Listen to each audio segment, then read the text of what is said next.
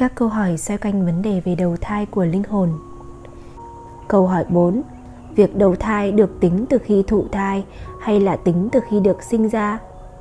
Trả lời.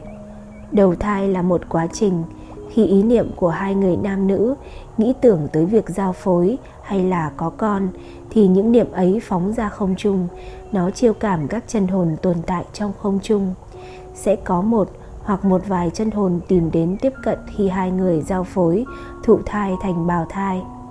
Rồi các chân hồn ấy sẽ dần dần rời đi, chỉ còn một chân hồn phù hợp nhất ở lại với thai bào, giống việc một trứng được thụ tinh bởi duy nhất một tinh trùng vậy. Rồi chân hồn đó, theo sát người mẹ, tương tác bảo vệ cho người mẹ và thai bào được khỏe mạnh đến ngày sinh nở. Đến ngày sinh nở thì chân hồn sẽ nhập hồn vào thân xác đứa trẻ, khi nó lọt lòng mẹ, tiếp xúc với không khí môi trường ngoài. Trên phương diện, điều kiện thân xác ổn định, không có trục trặc về thể sinh lý, thì nếu nhập hồn vào xác thành công, đứa trẻ sinh ra hoàn toàn khỏe mạnh, sinh sống tốt không tật bệnh. Nếu nhập hồn chưa ổn, tức là sẽ có một vài điểm không thông giữa hồn và xác, thì đứa trẻ sinh ra sẽ gặp một vài triệu chứng bẩm sinh như thần kinh không hoàn thiện, cơ thể phát triển chậm, suy dinh dưỡng, vân vân. Nếu nhập hồn thất bại, đứa trẻ sinh ra sẽ khó thở, ngột ngạt rồi cơ thể tím tái, dần rồi mất. Dù mọi thứ kiểm tra sức khỏe của mẹ và bé cho tới lúc bé được sinh ra là hoàn toàn khỏe mạnh, bình thường. Ngoài ra còn một vài trường hợp hiếm thấy, nhưng có xảy ra là chuyện có chân hồn khác ngoài chân hồn kết duyên với con cái và cha mẹ đó nhập vào bào thai.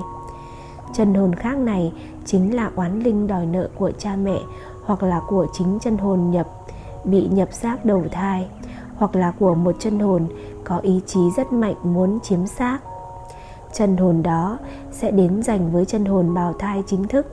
Ai mạnh thì nhập xác đầu thai không nhập được, không giành giật được thì sẽ theo ám đứa nhỏ.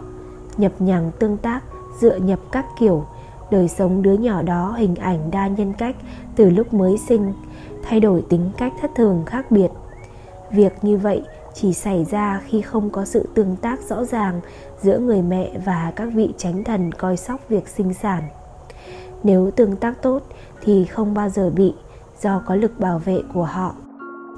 Câu hỏi 5 đối với những đứa trẻ chưa kịp ra đời mà bị chết do phá thai, lúc đó chưa có xảy ra việc nhập hồn, thì liệu có tính là sát sinh hay không?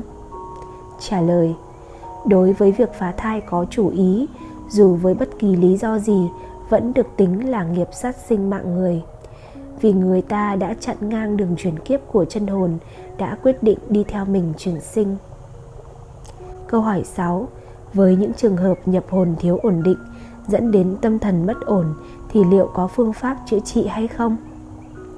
Trả lời, đối với nhập hồn không ổn định thì việc tu dưỡng của bản thân đứa trẻ đó dần dần sẽ giúp cải thiện được tình trạng không hòa hợp giữa hồn và xác. Tu dưỡng này bao gồm hoạt động tư duy, giao tiếp, tu học tâm linh, đạo đức, luyện tập thể chất. Những việc cải thiện này thực ra rất khó vì cơ thể mới sinh ra là như một cái khuôn đúc. Muốn chữa lành các thương tổn nội tại khó vô cùng, nên dù cải thiện được, thì tỷ lệ cải thiện để hoàn toàn ổn định cũng là xác suất thấp. Khi đứa trẻ chưa đủ khôn lớn để nhận thức việc tu dưỡng, thì cha mẹ sẽ là cầu nối thực hiện lối sống tu dưỡng bản thân mình để lan tỏa thiện nghiệp tích cực cho đứa trẻ. Thì dần dần, đứa trẻ nhờ thiện nghiệp lực của cha mẹ cũng sẽ có xu hướng phát triển theo chiều hướng tích cực, dần hồi phục, dần phục hồi tổn thương nội tại, hoàn thiện mình.